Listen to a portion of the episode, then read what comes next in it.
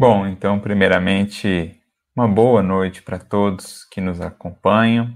Na pessoa do Glauco, eu gostaria de agradecer aos amigos aí de Brumadinho pelo convite que nos foi feito.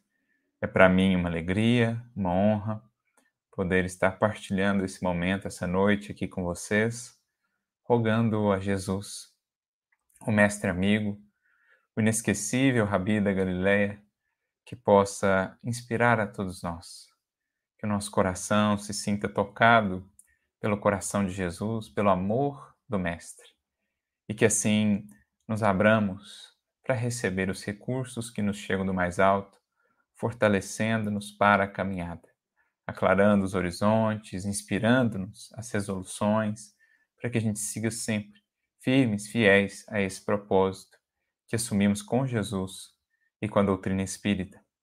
Então é uma alegria mais uma vez que o Mestre possa abençoar a todos nós. E os amigos, as amigas, deverão estar se perguntando qual a proposta né, desse tema que nós sugerimos para esta noite, em guarda. Bem, vamos aqui recorrer a uma parábola de Jesus. Dentre as tantas que vamos encontrar no Evangelho, essa é uma das mais curtinhas.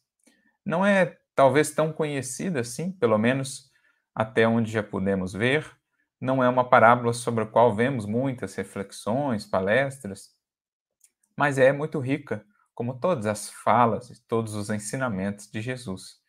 Ela consta apenas de dois versículos. Nós vamos selecionar a, a versão de Lucas, porque ela se apresenta, se encontra também nos demais evangelhos sinóticos, então ela está em Mateus, né, Marcos e Lucas. Nós selecionamos aqui né, sem qualquer finalidade específica, selecionamos a versão de Lucas, que se encontra no capítulo 11, versículos 21 e 22. Nós vamos ler os dois versículos, então, que fazem parte ou que compõem essa parábola, e depois nós vamos buscar, digamos, esmiuçar o conteúdo das lições, das reflexões que Jesus nos propõe. Cada um dos termos, das expressões, nesse estudo meio que miudinho mesmo, né?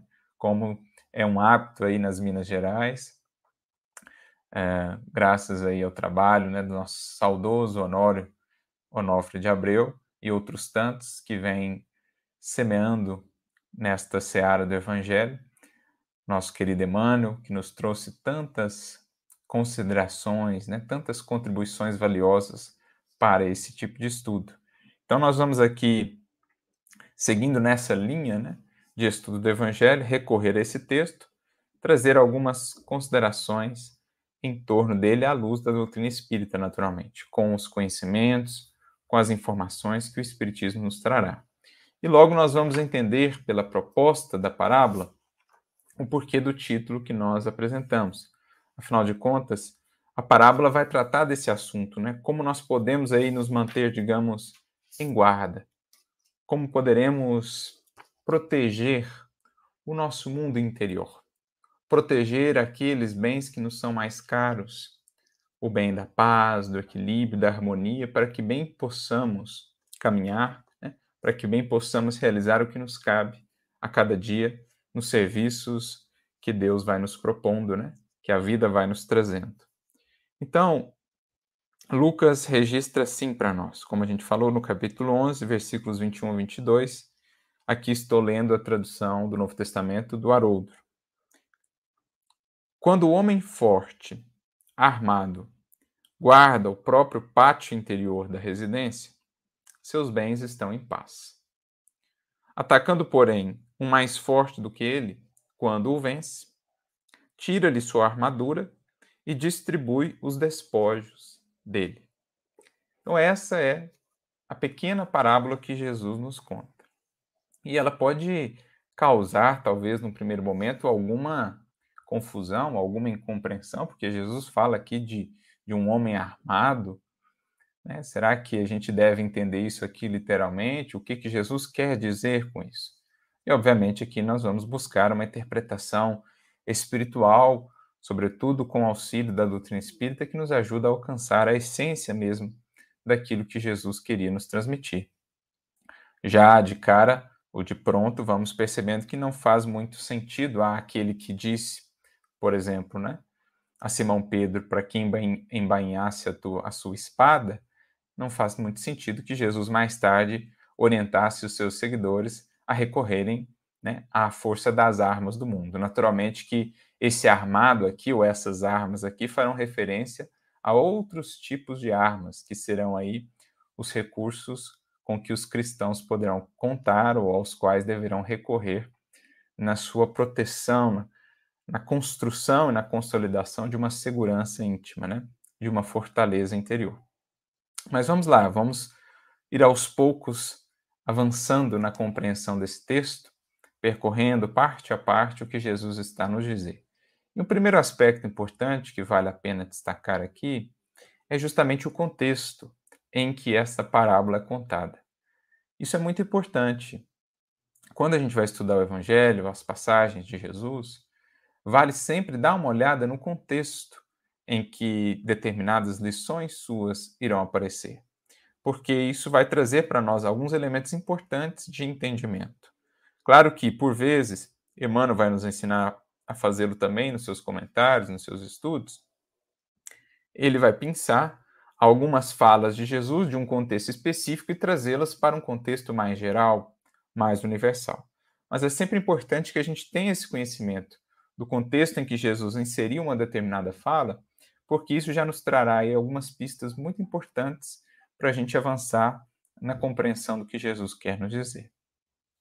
E aqui, quando se dá essa fala, ou quando Jesus conta essa parábola, é no momento ali em que ele é acusado por aqueles é, mais aferrados né, à antiga compreensão da lei, aqueles que não simpatizavam com com o Cristo ou com a sua doutrina, Jesus é acusado por eles de expulsar os daimones, né, os espíritos impuros, em nome de Beuzebu. Beuzebu, na verdade, é, essa é a palavra em português, né, daquilo que em hebraico seria Baal Zebub, significa senhor da habitação, que no fundo era um deus pagão ali daquela região, da Fenícia e tudo mais e que era considerado, né, naquele contexto cultural, religioso, o príncipe aí dos, dos demônios. Naturalmente que para nós espíritas, há aqui uma renovação muito significativa no entendimento dessas expressões. Por exemplo, demônios.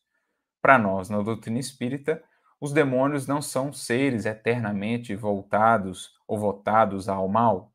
São, como nós, espíritos em evolução seres que momentaneamente estão ali ainda voltados para a prática do mal, por conta de suas paixões, de sua ignorância e etc. Mas espíritos como todos nós, todos nós outros aqui em evolução, que um dia serão, como Jesus já o é, por exemplo, um espírito puro.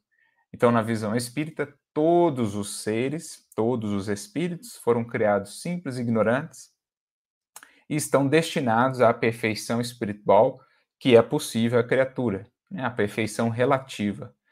Mas todos chegarão lá, mais ou menos rapidamente, conforme as escolhas de cada um.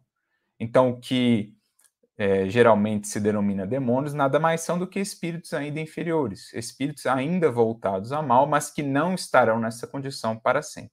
Da mesma forma, aquilo que se denominam anjos, por exemplo, a doutrina espírita vai nos dizer nada mais são do que espíritos jamais elevados, adiantados, condição ali de espíritos superiores ou até mesmo espíritos puros. Então, são sempre os espíritos em faixas diferentes, né, em etapas diferentes da jornada ascensional ou da jornada evolutiva. Então, Jesus, quando ele amparava naquele contexto, né, ali da Judéia, da Galiléia, da Palestina de então, aqueles indivíduos que estavam, digamos assim, endaimoniados, é a expressão grega que é utilizada, né? lembrando que a palavra daimon vem do grego, significa gênio, espírito. Essa associação de daimon com um espírito perverso, ela é posterior. Né? De um modo geral, os daimons são espíritos. Claro que aqueles que geram prejuízo para as criaturas são aí espíritos inferiores, são espíritos ainda infelizes, né? ainda muito cativos de suas paixões e que por isso mesmo vão aos poucos, né, pela dor, pelos processos mesmo da vida, vão se reajustando. E Jesus, como a gente vê em várias passagens do Evangelho, ajudava aqueles indivíduos que estavam sob império, sob a influência de espíritos como estes, o que nós espíritas chamaríamos de obsidiados, né? ou aqueles indivíduos que passavam por processos obsessivos. Então, nesse contexto em que Jesus auxiliava esses indivíduos que passavam por processos obsessivos, né, afastava ou auxiliava aqueles espíritos impuros que acompanhavam aqueles indivíduos, Jesus é acusado então por aqueles que não simpatizavam com a sua doutrina e com ele próprio de fazer aquilo porque no fundo ele tinha, digamos assim, uma espécie de, de domínio sobre eles. Ele era um príncipe dos demônios aí também, né? Ou tinha lá um, uma relação com Baal Zebub, né, com Beuzebu, e por isso ele tinha essa autoridade sobre os demônios. O que nós aprendemos com a doutrina espírita é que, no fundo, os espíritos mais adiantados, de fato, têm uma autoridade sobre os espíritos inferiores, que é a única autoridade legítima e real que existe na criação, que é a autoridade moral, a ascendência moral. E, de fato, Jesus tinha a possibilidade de afastar esses espíritos né? não porque tivesse lá parte com Baal Zebub, com Beuzebu, né? mas sim porque ele era um espírito puro, né? por conta da sua autoridade moral e também pelo amor com que ele envolvia aqueles espíritos, o que fazia com que muitos deles já repensassem as suas escolhas e os seus caminhos.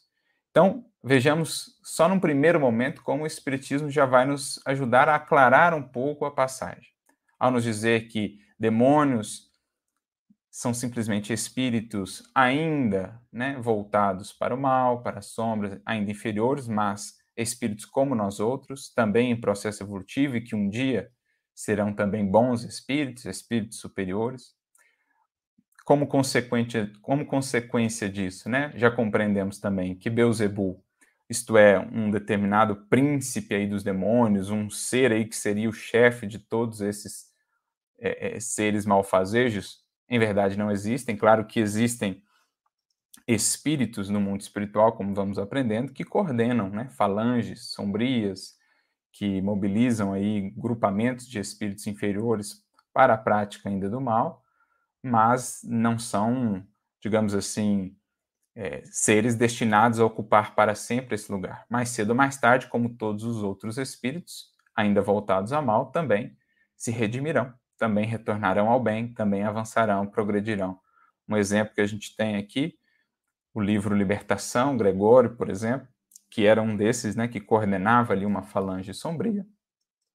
Ao final da obra, como a gente vê, reinseta, né, recomeça ali o seu processo de, de, de evolução, de reajuste, uma vez que se arrepende do caminho que havia percorrido até ali. Então, são algumas compreensões muito importantes que o Espiritismo já vai trazendo para nós. Então, é nesse contexto em que se fala sobre influência espiritual, a influência dos chamados demônios ou dos espíritos infelizes, que Jesus vai contar essa parábola.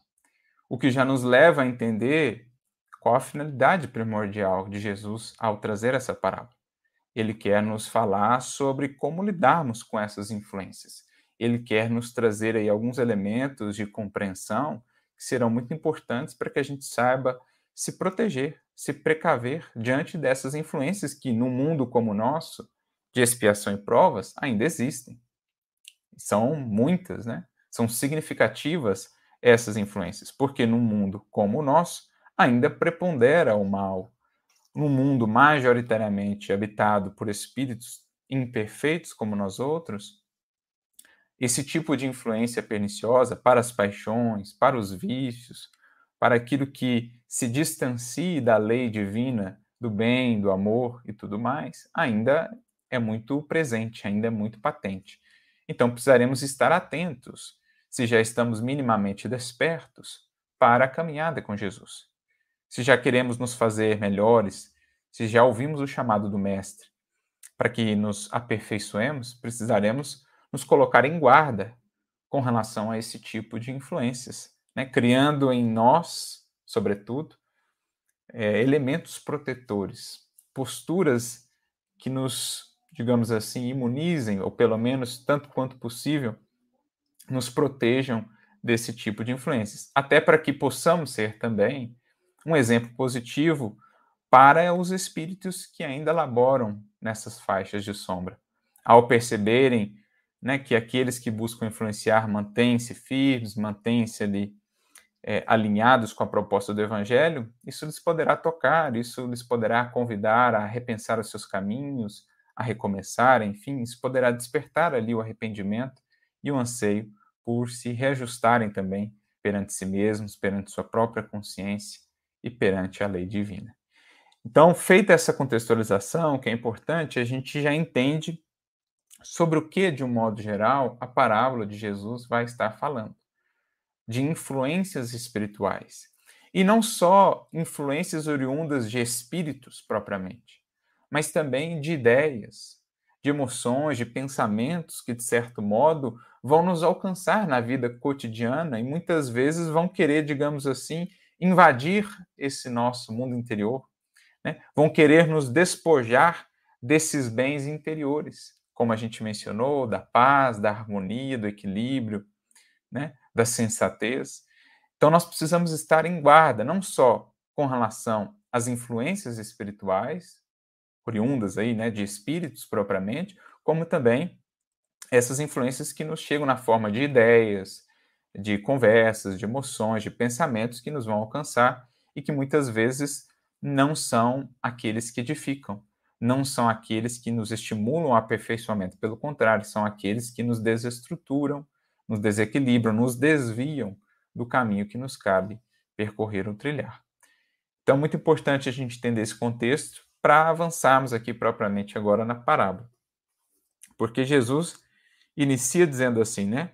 Quando o homem forte, armado, guarda o próprio pátio interior da residência, seus bens estão em paz. Em algumas outras traduções, a gente vai encontrar quando o homem valente, né? Por isso que essa parábola ela é chamada por alguns de parábola do homem forte, por outros de parábola do homem valente, é uma questão de tradução, né? Particularmente analisando a palavra grega, nos parece que homem forte no sentido de, de resiliência, de força ali, nos parece realmente uma tradução melhor. Mas sobre o que, que Jesus está falando? Desse indivíduo, então, que vai guardar o pátio interior da sua residência, ou em outras traduções, consta apenas a sua casa, a sua residência. Obviamente que a gente vai entender aqui muito mais do que uma orientação para a proteção das nossas casas físicas, né? Isso no mundo a prudência, a vigilância nos impelem a ter determinados cuidados de proteção com relação à nossa habitação física no mundo. Mas muito mais importante será a proteção com relação à nossa habitação, à nossa residência espiritual. E o que é essa nossa casa, essa nossa residência, senão a nossa própria mente, o nosso mundo interior, onde de fato aqui vivemos, né? Como diz Emmanuel, tua mente, tua casa intransferível. Então Jesus está dizendo o seguinte: que para a gente proteger a nossa mente, para a gente proteger esse nosso mundo interior e os bens, os efetivos e verdadeiros bens que aqui vamos acumulando, quais sejam, como já mencionamos, o da paz, o do conhecimento, do bem, do equilíbrio, da harmonia e tudo mais, da alegria. Para a gente proteger esses bens, precisamos nos colocar aí como esses homens fortes. E aqui precisamos meditar em que sentido de força estamos a falar? Armados, e aqui também precisamos refletir sobre quais armas Jesus está aqui a falar, para que então possamos montar vigília e realmente proteger essa nossa casa mental desses assaltos, digamos, da sombra, que nos chegam tanto na forma da influência espiritual, como na forma, às vezes, de ideias, de pensamentos que visam nos desestruturar, que têm aí essas esse poder, essa, essa, essa capacidade né, de nos é, desajustar. Isso me faz recordar o próprio Emmanuel, mais uma vez, no livro Pensamento e Vida, no capítulo 1, quando ele fala da mente, né, que é esse espelho da vida em toda parte, quando ele fala nesse capítulo sobre a nossa evolução, ele diz que nós como que evoluímos por entre ilusões que salteiam a inteligência. Olha que interessante a abordagem de Emmanuel. Nós, em nosso processo evolutivo, vamos caminhando por entre ilusões que querem tomar de assalto a nossa inteligência ou a nossa casa mental e, portanto, nos despojarem ali desses bens mais preciosos, que não são os que possuímos aqui fora, que não são os bens exteriores, mas, sobretudo, aqueles íntimos, que a gente precisa guardar, que a gente precisa proteger. Então, a gente precisa estar muito atento para que essas ilusões, essas tentações, essas ideias ou essas influências que visam nos saltear aí, que tentam nos tomar de assalto, não consigam realmente vencer as nossas proteções, vencer aí a nossa fortaleza, né? E nos despojar desses bens, como Jesus está aqui a falar. Para isso, a gente precisa então adotar essa postura aí do homem forte ou valente, né? E recorremos a essas armas, não as armas do mundo, Jesus foi muito claro nesse sentido quando disse, já mencionamos aqui, a Simão Pedro, para que embainhasse a sua espada, como a dizer que, com relação às armas do mundo cristão, as deixava de lado para sempre. Né? Agora recorreria apenas às armas do Espírito, às armas do bem, que serão outras, bem diversas das armas do mundo. Então a gente precisa entender quais são essas armas e o que é essa postura aí de de homem forte, de fortaleza que a gente precisa adotar. Naturalmente que, à luz da doutrina espírita e do próprio Evangelho, vamos concebendo aqui, ou entendendo, uma nova ideia do que seja realmente ser forte. Porque no padrão do mundo, a força muitas vezes vai estar associada a elementos do mundo. Né? A força apoiada, por exemplo, nos poderes, nos títulos, nos recursos materiais, nas influências, né, no prestígio que o indivíduo vem a ter. Mas essa força, esse tipo de forças são bem frágeis, porque basta um piscar de olhos. Da noite para o dia se pode perder toda essa sustentação, toda essa força. É uma força, na verdade, bem frágil. Ao passo que a verdadeira força nos planos do espírito ou diante da lei divina, muitas vezes aos olhos do mundo parecerá fraqueza porque a verdadeira força estará na humildade, no perdão, na indulgência, na simplicidade. Ao que aos olhos de muitos, né, o que aos olhos de muitos parecerá fraqueza. Por isso, talvez Paulo terá dito, né, numa de suas epístolas, pois quando sou fraco, então sou forte. Então ele fazia uma análise muito interessante, até apresentando para nós esse aparente paradoxo, né, essa aparente contradição aquilo que para o mundo parece ser forte, muitas vezes é fraco. E aquilo que para o mundo parece ser fraco, muitas vezes ali está a verdadeira força. Porque é somente aquele que reconhece, por exemplo, as suas fragilidades, que tem a humildade para fazê-lo, que é mais forte. Enquanto que aquele que se considera forte demais, né, a ponto de, de adotar uma postura de orgulho, de prepotência, de imposição em relação aos demais, mas sem reconhecer as suas fragilidades, as suas imperfeições, sem ter essa humildade, ele, na verdade, é muito fraco. Se escuda muitas vezes no poder, nos recursos monetários, na influência pessoal, política que terá, para afirmar essa força, mas sem aquilo é bem frágil. Ao passo que os verdadeiros fortes do mundo, né, na vida, às vezes não têm nenhum desses recursos e, no entanto, demonstram diante da vida, das lutas, dos quadros de provações, a tamanha força de sua alma. Um exemplo ao qual não poderíamos aqui nos furtar, nosso querido Chico Xavier. Alguém duvidará da fortaleza desse espírito? Do quanto temos ali um espírito forte? Embora a aparente fragilidade daquele corpo, embora a ausência das forças do mundo não tinha né, a força política, não tinha a força da fortuna, não tinha a força, enfim, de nenhum desses elementos do mundo, e, no entanto, era uma alma forte, por outro lado, inúmeros exemplos poderíamos listar daqueles que foram fortes conforme os padrões do mundo, mas em espírito extremamente frágeis. Então é sobre isso que a gente precisa meditar aqui já nesse primeiro momento, né? Sobre onde de fato ou como de fato podemos nos fortalecer. Recorrendo mais uma vez ao apóstolo Paulo, inclusive, na sua epístola aos Efésios, no capítulo 6, quando inclusive ele trata ali da armadura divina que nós todos precisamos ter, né, como instrumento de defesa e de fortalecimento para o bom combate, ele diz assim: sede fortalecidos no Senhor. E Emmanuel tem uma página comentando essa fala de Paulo, no livro Fonte Viva, capítulo 111, quando ele então vai dizer que muita gente julga-se forte nesses poderes transitórios do mundo, mas que apenas a consciência edificada na fé, pelos deveres bem cumpridos à face das leis eternas, consegue sustentar-se invulnerável. Então, olha que linda definição, síntese de Emmanuel para nós.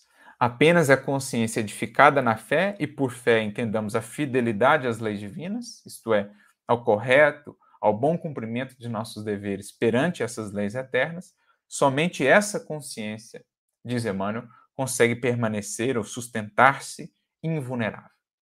É isso que Jesus está falando. Quando ele menciona homem forte aqui, pessoa forte, aqui entendamos, né? Não no sentido do gênero masculino, mas homem no sentido de ser humano, o indivíduo que será forte não é aquele que vai se basear nesses recursos do mundo que lhe podem ser tomados a qualquer momento. O verdadeiramente forte é aquele que se arrima na lei divina. É aquele que reconhece as suas fragilidades, é, portanto, humilde, como disse Paulo: quando sou fraco, então sou forte. É aquele que perdoa, é aquele que compreende, é aquele que é paciente, é aquele que dá a chance de alguém recomeçar, é aquele que é misericordioso. Esse é o forte. Não aquele que se impõe, que violenta, que exclui, né, que agride, então, são perspectivas muito diferentes ainda né, no mundo com relação à força segundo os panoramas do mundo e a força segundo as realidades do espírito. Então, ao falar de homem forte, precisamos entender nesses termos da verdadeira força, do verdadeiro poder que cada espírito pode ter, que é aquele que brota natural do desenvolvimento do progresso moral. A autoridade moral é o único poder efetivo né, na criação divina. E, e é isso que a gente precisa buscar para se manter invulneráveis, para nos mantermos aí atentos né, na proteção da nossa casa mental. E quais são as armas, então, para isso? Para a gente estabelecer essa proteção efetiva. Aqui recorro a uma mensagem de André Luiz que eu acho sintetiza muito bem quais são essas armas cristãs bem distintas das armas do mundo, né, das armas da violência, são aqui as armas do espírito, as armas do bem, do amor, as armas do coração fiel. Então, André Luiz, no livro Agenda Cristã, no capítulo 33, ele tem uma mensagem chamada Sem Tais Armas. Porque ele vai justamente listar para nós quais são essas armas a que precisamos recorrer para nos mantermos em guarda, para nos mantermos alinhados, harmonizados com a lei divina e, portanto, aqui fortes, né, a protegermos a nossa casa, o pátio interior, o mais íntimo aí do nosso ser, e com isso proteger também os bens, né, manter em segurança os nossos bens efetivos, que são os do espírito. Então ele vai listar aqui uma série de de elementos que seriam aí essas armas cristãs. Ele começa assim: sem boas maneiras, você viverá desamparado da confiança dos outros. Então, qual é a primeira arma cristã? Boas maneiras. Em outras palavras, gentileza. Porque o que, que essa arma nos proporciona? E aqui é uma arma no sentido, como estamos, estamos frisando, né? No sentido bom. O que, que ela nos proporciona? A confiança dos outros, que é amparo, que é estímulo, que é auxílio precioso em tantos momentos da caminhada. Um indivíduo que é rude, que é áspero, que é excessivamente franco, a ponto de ferir, ele, digamos, está privado desse apoio. Né? Ele está privado desse estímulo da fraternidade, da amizade, que é tão imprescindível, que é tão útil em momentos difíceis, momentos desafiadores. Então ele pede, por essa postura adotada, né, a ausência de boas maneiras, a rudeza, ele pede um tremendo recurso ali de auxílio para a manutenção da sua fortaleza espiritual. Porque ninguém consegue ser forte sozinho aí. Nós precisamos uns dos outros para nos mantermos. Claro que cada um tem a responsabilidade por si, no sentido de construir a sua evolução, de estabelecer essa sua fortaleza interna, mas a gente vive em sociedade, nós precisamos do apoio de seres mais adiantados do que nós, os nossos benfeitores, por exemplo. Precisamos do apoio da convivência ali de amigos que nos amparam em momentos mais desafiadores.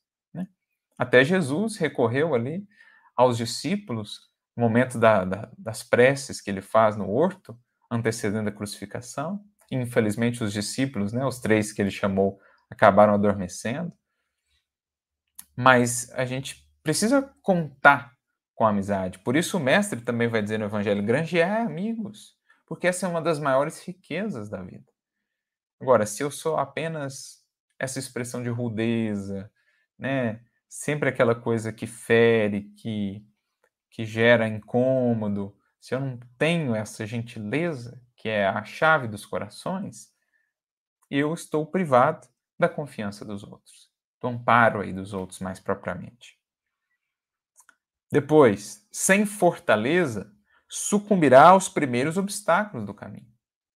Então, construir essa fortaleza interna, que nasce do conhecimento de nós mesmos, essa segurança íntima, né? Que é o que a gente está falando aqui no fundo que nasce do estudo, que traz as respostas, que aclara as dúvidas, que consolida a convicção, fortaleza moral, né, pelo cumprimento dos deveres. Sem essa fortaleza, eu estarei fragilizado e sucumbirei aos primeiros obstáculos do caminho.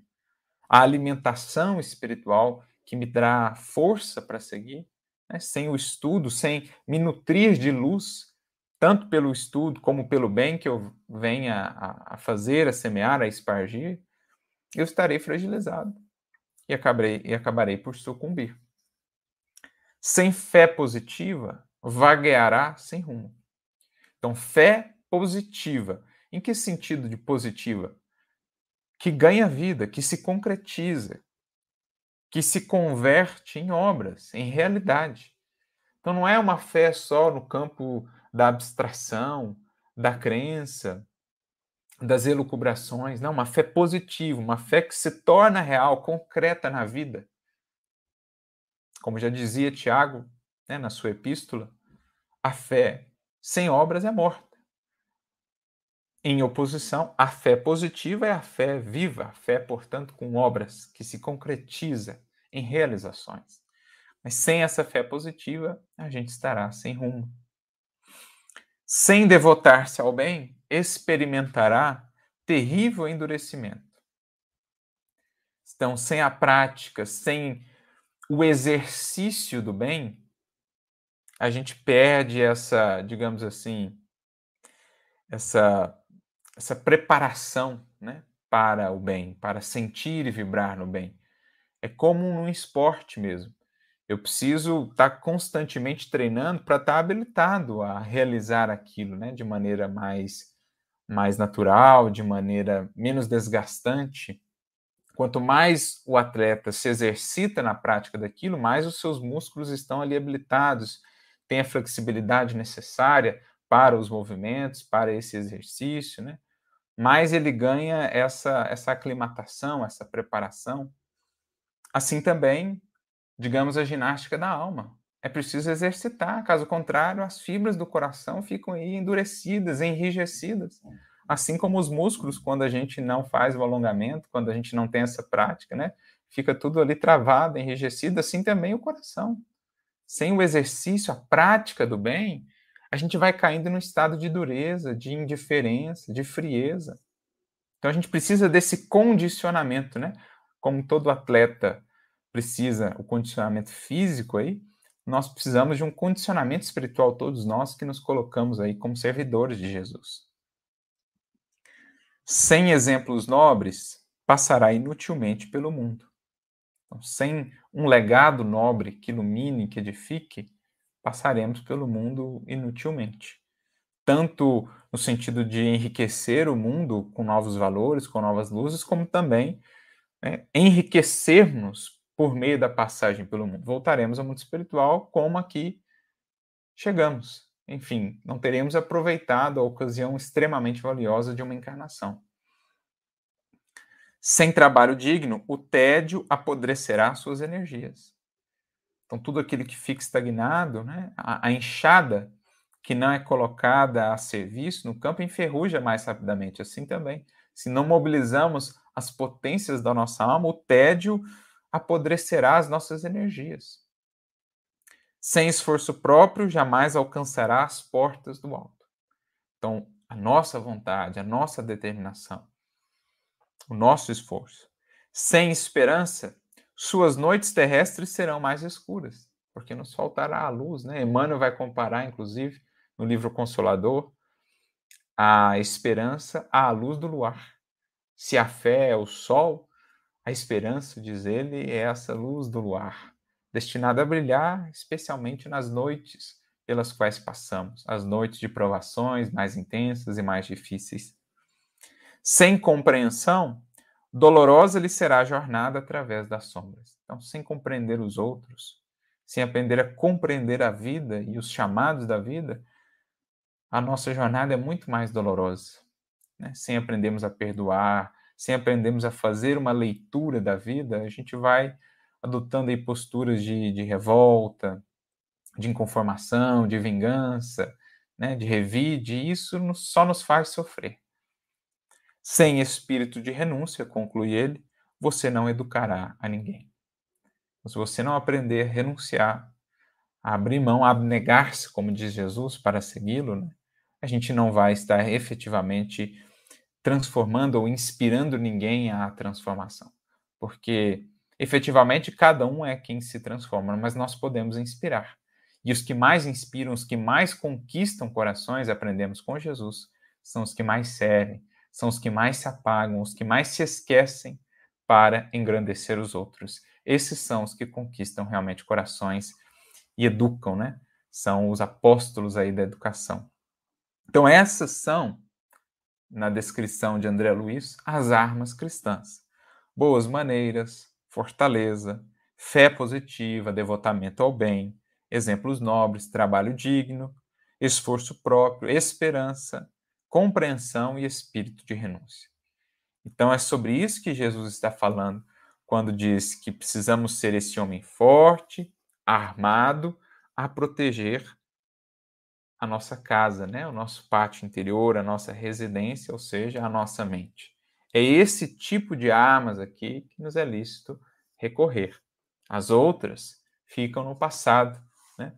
Como temos aprendido com Jesus, a nossa segurança estará sempre em Deus e no cumprimento dos nossos deveres, né, confiados aí na providência divina e naquilo que precisaremos passar. Então, essa é a proposta que a gente vai depreendendo da lição de Jesus. Como construirmos uma fortaleza íntima, né?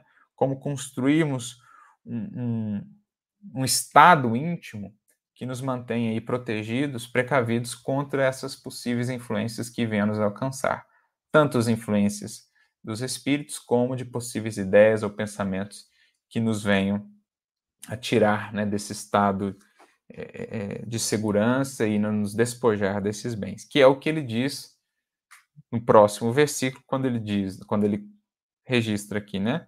Atacando, porém, o mais forte do que ele, quando o vence, tira-lhe sua armadura e distribui os despojos dele.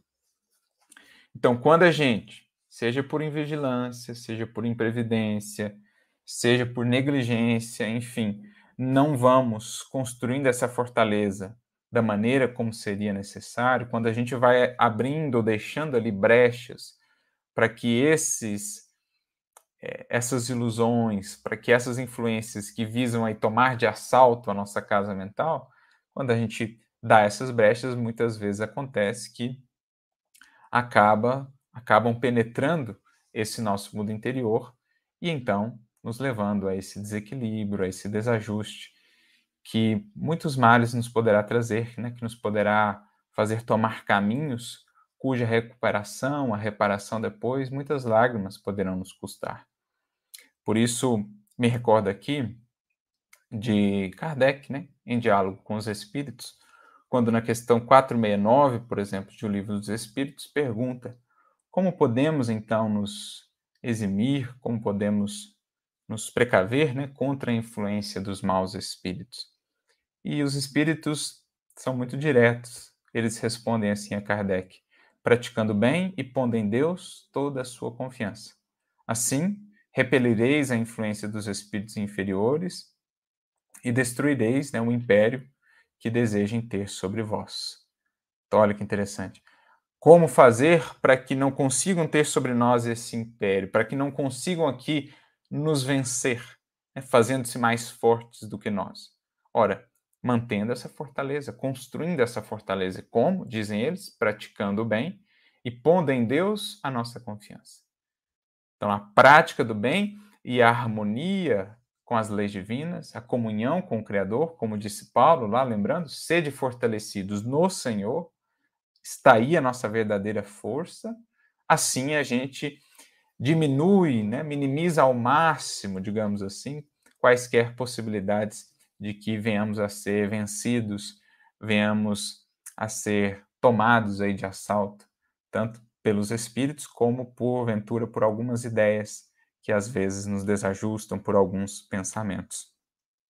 Nesse sentido, recordo-me de uma de uma mensagem do Emmanuel que está no livro Encontro de Paz, intitulada Autodefesa, em que ele fala que desde épocas imemoriais nós temos construído, concebido recursos né, de, de autoproteção e de defesa.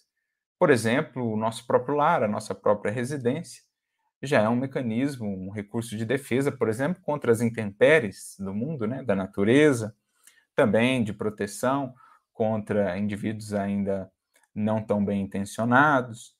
Então a gente vem ao longo dos séculos, desde épocas imemoriais, como ele diz aqui, concebendo refúgios, é, proteções. Né? Ele menciona aqui alguns, por exemplo, cofre, e aí cadeados, ferrolhos, trancas, trincheiras, muralhas e assim sucessivamente. Só que aí, em determinado momento da mensagem, ele diz: a fim de preservar-se e preservar valores e propriedades sobre os quais convenciona a riqueza externa, a gente intenta, né? fechaduras, cadeados, ferrolhos, trancas e tudo mais.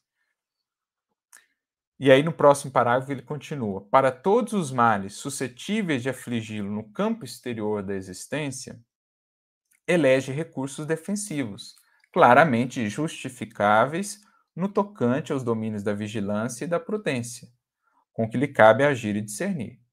Então, a gente já tem feito isso ao longo dos séculos com relação a essa proteção mais exterior que é justificável, como diz aqui Emmanuel, né, nos domínios da vigilância e da prudência, no mundo como ainda vivemos. Chegará um dia né, em que a Terra, alçada ao patamar de um mundo mais, mais elevado, nós não precisaremos, assim, ter tantos recursos de proteção material, porque não existirão mais indivíduos mal intencionados, né, que buscarão é, saltear é, assambarcar os recursos que cabem a outros, né? ou mesmo prejudicar as pessoas de qualquer maneira. No futuro, a humanidade consciente, né, regida pelo bem e pela caridade, não terá mais tantas preocupações com relação à segurança exterior. Mas, se a gente tem investido até aqui na nossa história evolutiva enquanto humanidade, tanto nesses recursos de proteção exterior ou material, talvez não tenhamos sido tão atentos assim com relação à proteção espiritual, seja com relação aos espíritos, seja com relação a determinadas emoções, determinados sentimentos, que é o que Emmanuel prossegue dizendo aqui, ó. É, entretanto, para a insegurança e para o medo, então ele traz aqui dois exemplos: a insegurança e o medo, que são desses salteadores também que visam penetrar muitas vezes a nossa casa mental e nos dilapidar ali dos bens, né? nos despojar dos bens da paz, da esperança, da felicidade, se a gente não estiver atento. A insegurança, o medo, poderíamos dizer também as tentações, as paixões, são outros exemplos desses salteadores para os quais deveremos estar atentos. Então, para a segurança e para o medo, antigos adversários que lhe dilapidam o equilíbrio e a vida, e tantas vezes o arrastam a suicídio e loucura, não encontra estabelecimentos ou medidas terrestres com os quais se municie contra eles.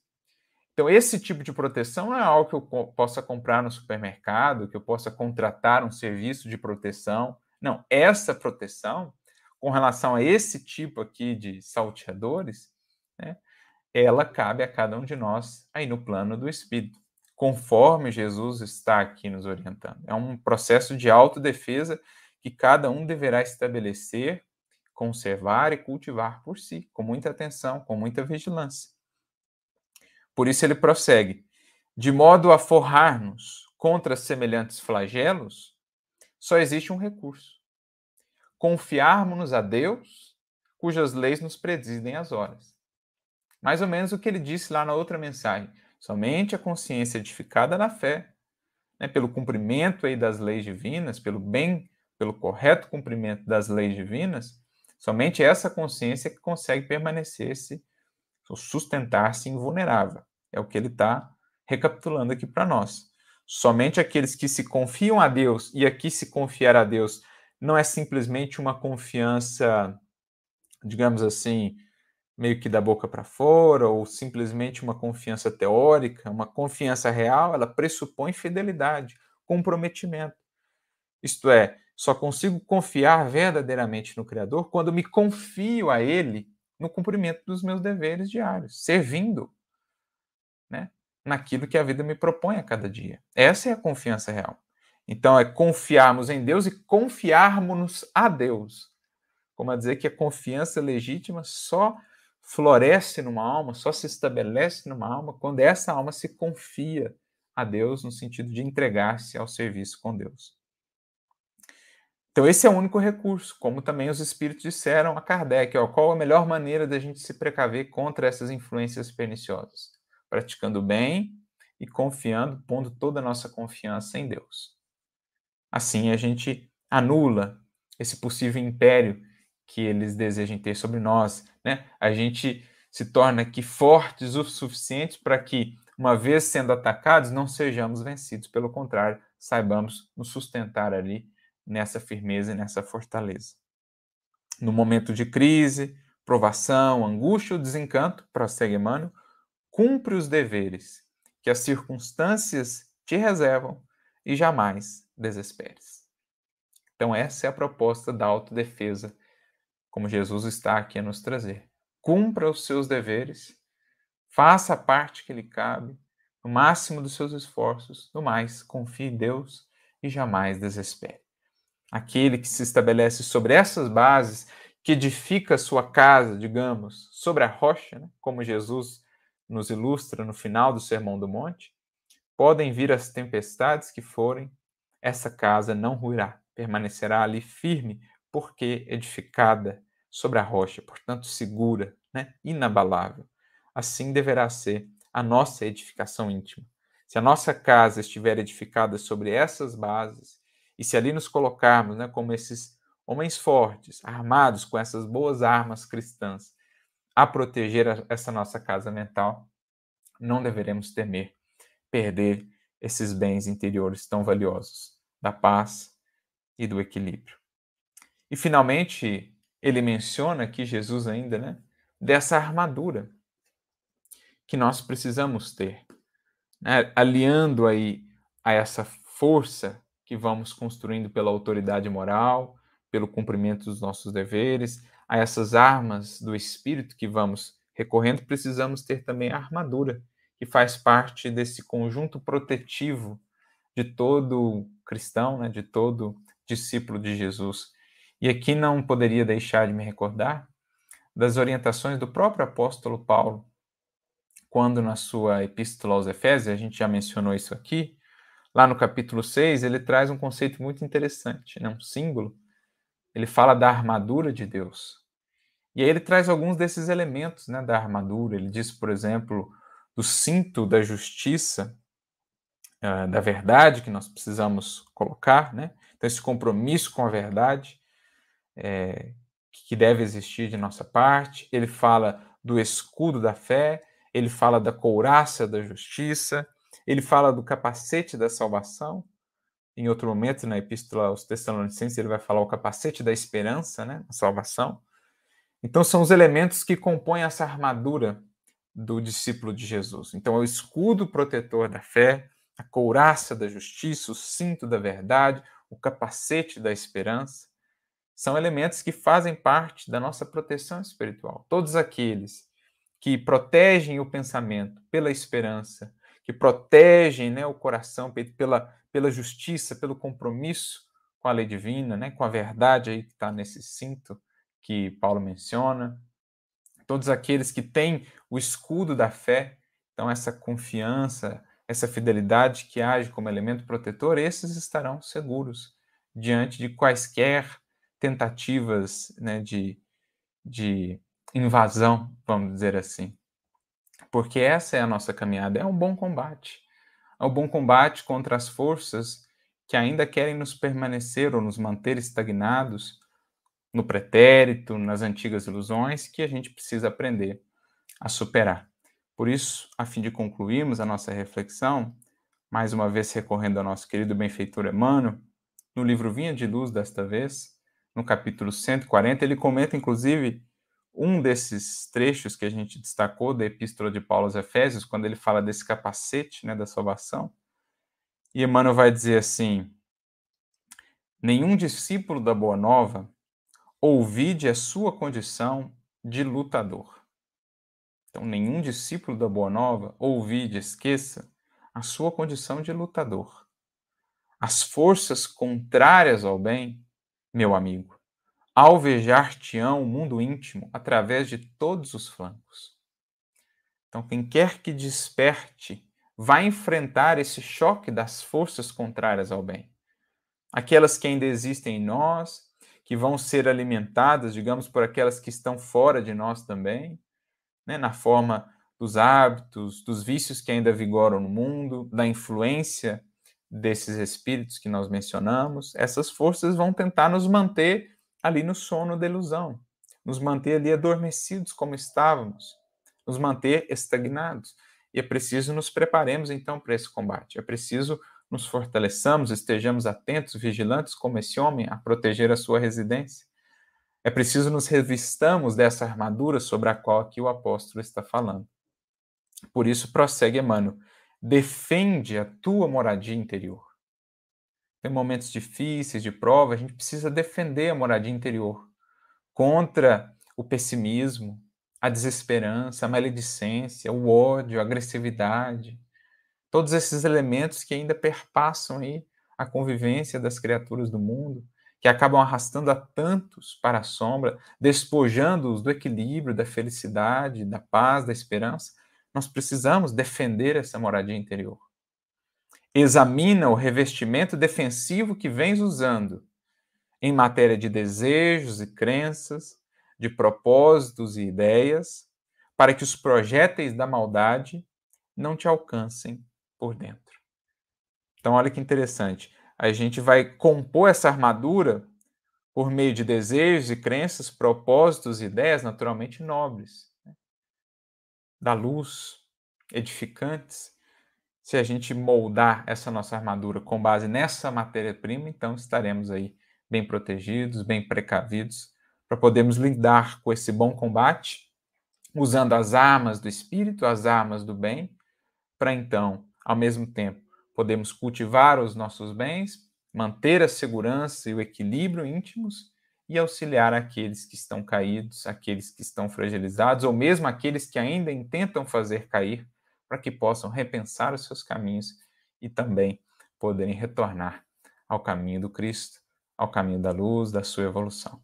Que saibamos meditar nessa singela parábola de Jesus, mas que é tão pertinente, importante para a nossa vivência cotidiana especialmente em momentos tumultuosos como os que vivemos, precisamos estar em guarda, protegendo a nossa moradia interior e permitindo apenas que nela adentre aquilo que vem edificar, agregar, que dela saia aquilo também que vai edificar e agregar outras moradias, outros corações, outras mentes na imensa jornada, na imensa caravana de que fazemos parte em direção à divina luz. Que Jesus abençoe e inspire a todos nós, que saibamos guardar a sua paz em nosso coração e distribuí-la para aqueles que caminham conosco. Fiquem com Deus.